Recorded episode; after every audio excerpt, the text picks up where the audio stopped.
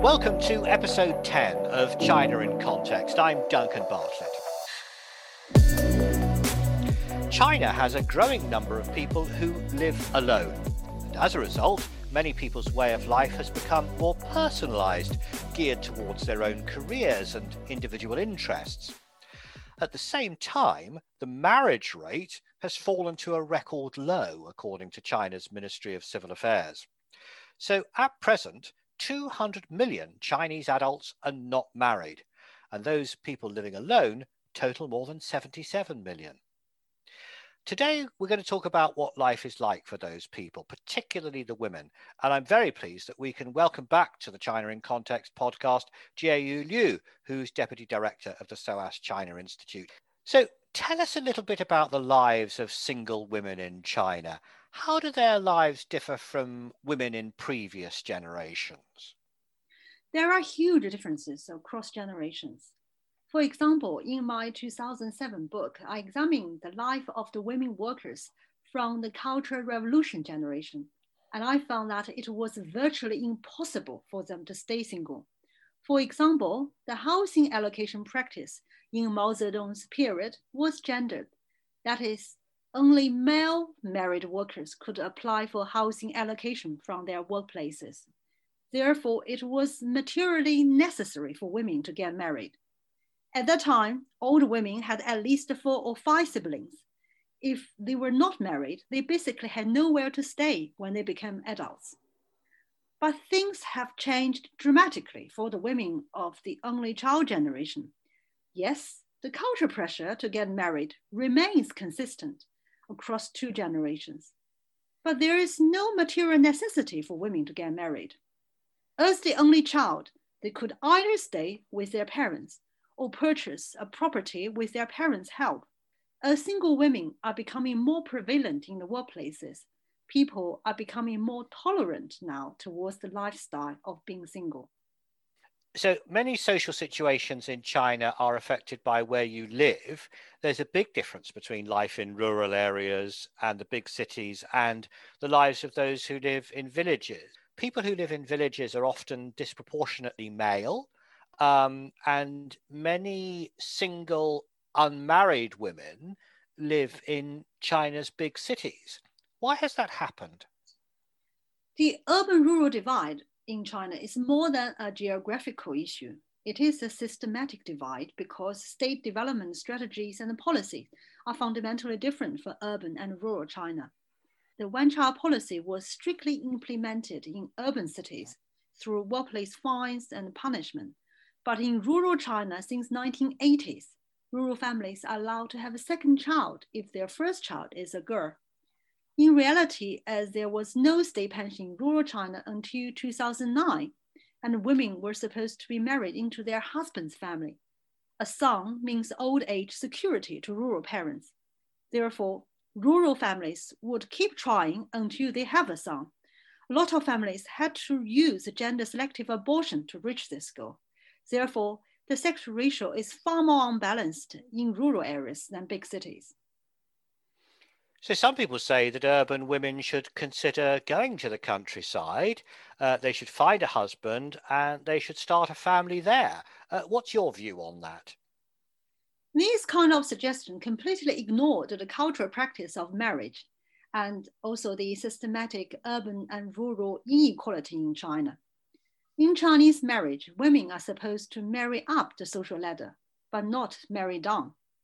Given the long established urban rural divide in China, the income and educational inequality between urban and rural areas have actually widened as the economic reform progressed.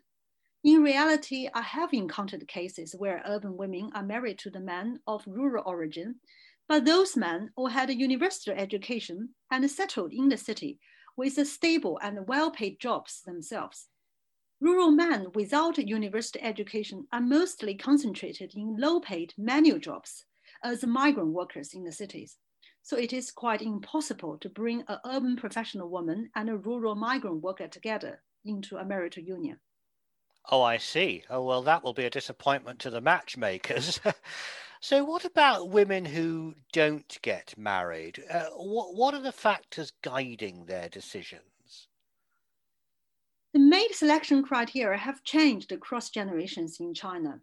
In pre modern China, the feelings between partners were always secondary to the responsibility for and loyalty to the family.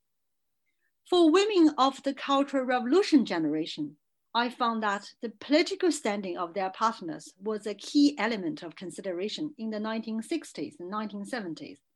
Then from the 1980s, economic conditions were under great emphasis in mate selection. For the single women from the only child generation, they place a lot of emphasis on romance and feelings in an intimate relationship a lot of the women I talk to cannot accept that two people without any common experience or emotional attachment have to be together purely because of the economic conditions. However, at the same time, this generation of women also hold distinctive pragmatic views about the economic foundation for a marital union. Although the women I interviewed did not specify a car and a house as marital necessities, to distinguish them from the material girls. They would expect find someone who has the potential to provide such things. This economic concern is linked to the cultural tradition that women marry up the social ladder. However, the majority of the women are interviewed would not sacrifice their personal feelings solely because of the economic security. The importance of personal feelings in a marriage for younger generations is a significant transformation that contrasts with the older generations. Well, it's fascinating to dive deep into your research about the meaning of love in China. What about the social value of single women and, and single men? How are they regarded in China? Do their, do their relatives gossip about them? In Confucian familiar ideology, Basically, it was one's duty to get married and have children in order to continue the family line. Therefore, staying single was a anomaly in Chinese society. Not only relatives, but also their work colleagues would always gossip behind their back. I remember when I was doing field work in the Chinese organizations in 2008, one common gossip in the workplace was about single women and single men people always suspected them having some kind of physical or psychological problems so that they couldn't find a suitable partner. But such attention on these single people did decline in recent years. When I revisited the same workplaces in 2016, and people started to view being single as another lifestyle. I've heard in the past in China that one of the reasons people who were single or childless were stigmatized was because it seemed as though they were going against this ancient Chinese value of filial piety. Is that still the case in China? There are considerable differences between urban and rural China, and again between big international cities and smaller provincial cities. In first tier cities such as Shanghai and Beijing, such traditional beliefs were much weakened and parents and workplace colleagues are more tolerant towards young professionals who stay single. But for smaller um, cities and also rural China, the pressure to get married in their 20s still remain quite high. Many young people who were born in the 1990s I interviewed in the last three years actually had all got married and even had a child by now. So, are there lots of people trying to find boyfriends or husbands for these single girls? Yes, not just for single women, all single adult people become the focus of attention among their friends and relatives.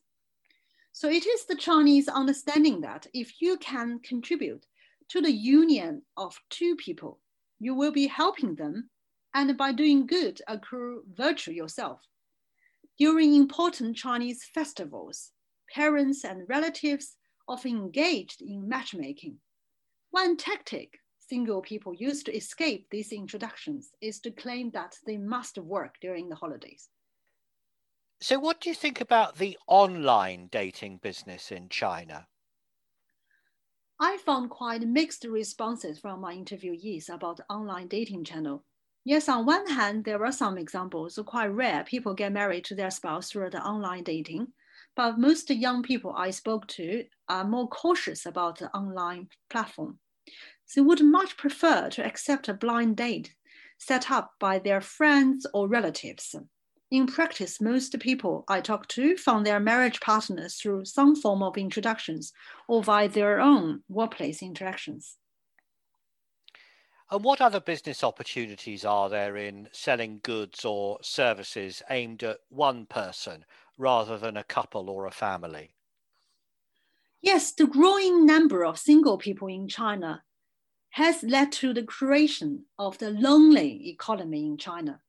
That is, the retailers and service providers started to offer personalized products for one person. For example, I remember when I was doing field work in China up to 2008, I often encountered strange stares when I was eating alone in the restaurants. But in my recent field trips to China in the last three years, eating alone seems far more common in the restaurant. Indeed, in the large international cities such as Shanghai, there are even solo dining only restaurants. And there's actually a Singles Day event in China. It's called Double Eleven because it's held on November the 11th. Can you tell us something about that event? Singles Day in China was originally created by the online retailer Alibaba to celebrate the status of being single, an antithesis to the romantically involved on Valentine's Day. But in fact, it is just one of their marketing strategies to promote consumption. Fundamentally, it is commercially motivated, a bit like the Black Friday event in this country. All right, so a chance to cash in on a growing market. Well, that's been a fascinating conversation. Thank you very much, Professor Jieyu Liu from SOAS China Institute, University of London. If you'd like to know more about our research and courses at the university, have a look at our website, soas.ac.uk. That's S O A S, or you can Google SOAS and it should pop up in a search engine. But for now, that's all from us here at the China in Context podcast team.